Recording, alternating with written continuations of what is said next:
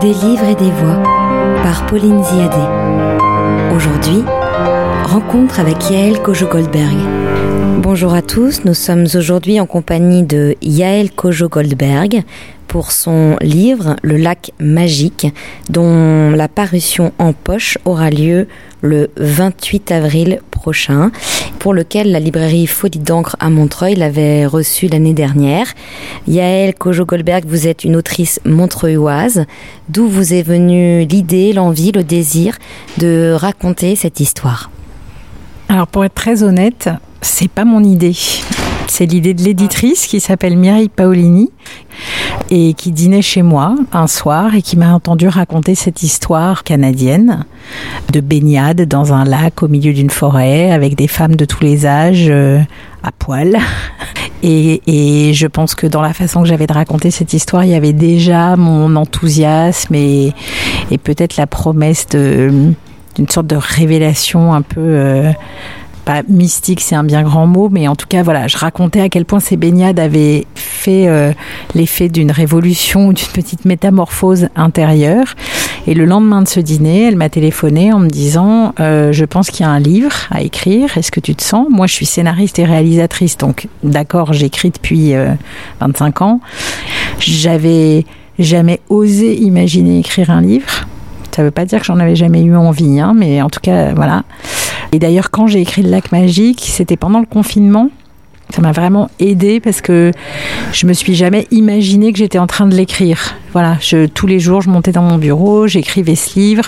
Le, le lendemain, j'avais la sensation de découvrir ce que j'avais écrit la veille. J'avais tout oublié.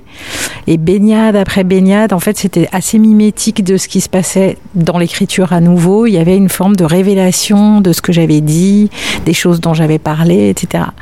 Révélation et ou réminiscence vous n'avez pas précisé donc si c'était un souvenir, cette histoire. Vous avez dit j'ai raconté cette histoire. J'en ai déduit que c'était une histoire qui vous était arrivée réellement alors oui, en fait, euh, il y a quelques années, avec ma famille, on a décidé de partir vivre à Montréal. On a passé l'été à voyager un peu au Québec et on s'est retrouvé, euh, pas tout à fait par hasard, mais on s'est retrouvé dans une communauté juive, anglophone, communiste. Et on y a passé l'été avec euh, une maison au bord d'un petit lac. Et déjà, la vertu de l'expatriation, l'expatriation, c'est toujours une façon de se réinventer, un prétexte pour se réinventer et accepter de vivre des expériences qu'on n'accepterait pas forcément de vivre quand on est chez soi. Et donc, le lendemain de notre arrivée, la matriarche de la communauté, qui avait 75 ans à l'époque, est venue me voir et m'a dit, euh, voilà, ici, il y a un rituel. Tous les matins, les femmes on va marcher dans la forêt deux heures et puis à la fin de la marche, on nage nu dans un lac qui nous est réservé le matin. L'après-midi, tout le monde peut y aller en famille, habillé et tout ça, mais le matin, ce lac, il est réservé aux femmes. Est-ce que tu veux venir? Et cette histoire, c'est un peu l'histoire d'un personnage qui a l'habitude de dire non à tout. Moi, j'avais, en tout cas, à l'époque, peur de tout. Et ce jour-là, parce que j'étais ailleurs, parce que c'était possible, j'ai dit oui. Et donc, euh, je suis allée me marcher et baigner euh, tous les jours nus dans ce lac pendant plusieurs semaines. Et donc, le lac magique, c'est le récit de ces baignades. Qui ont fait ou pas remonter à la surface des choses, des sensations, des souvenirs, un lien avec euh, un passé? Alors c'est un peu tout ça qui s'est passé. Sur le moment, j'ai pas la sensation quand j'ai parlé du livre, notamment à Folie d'encre, je disais aux gens, euh, j'ai pas vu la Vierge en nageant dans un lac. Hein, c'est pas ça qui m'est arrivé.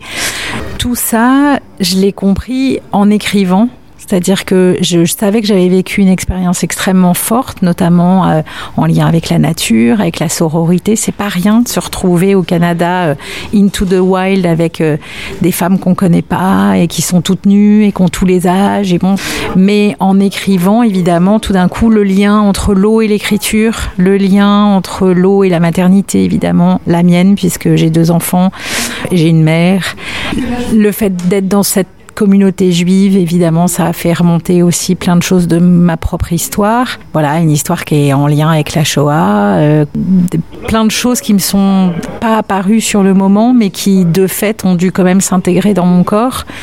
Quand j'employais le terme de révélation tout à l'heure, c'est presque la révélation au sens de, du développement photographique quand on faisait des photographies en argentique et que les choses apparaissent. Voilà, les choses apparaissent. Et moi, vraiment, c'est l'expérience que j'ai vécue là dans cette écriture. Quand je relisais chaque jour ce que j'avais écrit la veille, je me mettais à comprendre ce que j'avais vécu. Donc en fait, l'écriture était une forme de catharsis. Il y a une première expérience, il y a un retour d'expérience et une réalisation à partir d'elle au travers de l'écriture. Ouais, c'est exactement ça qui s'est passé. J'écrivais sans, sans, sans, plan, sans savoir vraiment où j'allais. Hein. Ça s'est fait de façon très fluide. Et par exemple, là, je recommence. Je n'arrêtais pas d'employer des métaphores aquatiques ou un vocabulaire qui avait à voir avec l'eau. Et d'ailleurs, au moment de la sortie de Vive, il y avait eu un grand papier dans, dans le Nouvel Observateur, je crois, sur les rapports entre l'écriture et l'eau. C'est ça qui m'est arrivé, c'est-à-dire que en écrivant, j'ai compris je, n'avais pas compris avant d'écrire. Et ça, c'est très troublant parce que j'entendais toujours les écrivains raconter mon personnage a décidé que le personnage et je me disais mais enfin ils se moquent de nous ces gens-là, c'est quand même lui qui décide si son personnage et en fait là j'ai vraiment fait cette expérience pour la première fois. Il y a eu très peu de modifications d'ailleurs à la publication du livre. J'ai vraiment écrit au fil de la plume et je me suis replongée dans le lac au moment de l'écriture. Et effectivement, ça, c'était troublant. Hein. Annie Ernaux, elle a dit il n'y a pas très longtemps, je crois que c'était une phrase en exergue du jeune homme, euh, quelque chose comme euh, je, dois écrire parce que si j'écris pas, j'ai la sensation de ne pas avoir vraiment vécu les choses jusqu'au bout. Et là, c'est une histoire en deux volets. Le moment où j'ai vécu ça, l'été où j'ai vécu ça. Alors évidemment, vivre les choses, c'est quand même les vivre.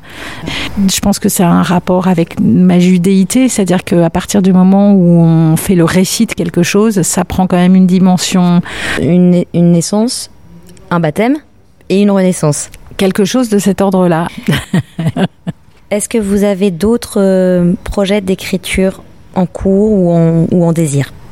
Je commence à réfléchir très très sérieusement et j'ai la chance d'avoir mon éditrice qui m'accompagne à nouveau sur ce projet-là.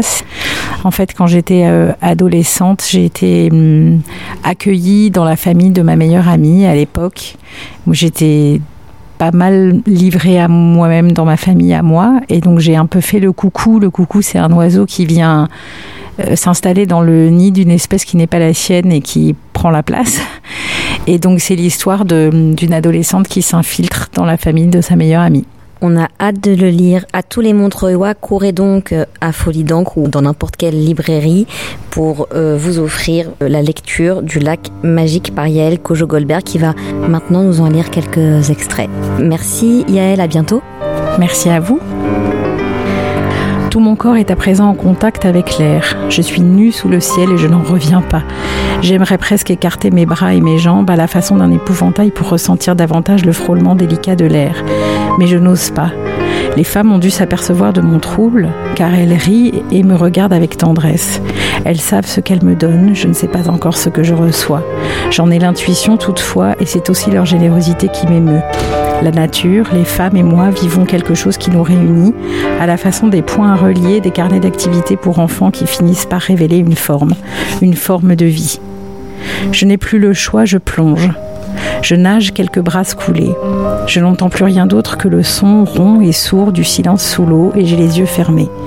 Quand je ressors la tête, j'ouvre les yeux et découvre mon nouveau monde immense et sublime. Cette vision est d'autant plus impressionnante que je suis dans l'eau, le regard au ras de la surface du lac. Je ne suis plus la spectatrice stupéfiée d'un paysage majestueux comme en haut de la montagne. Je suis le paysage, je suis l'eau elle-même. Mon corps est le lac.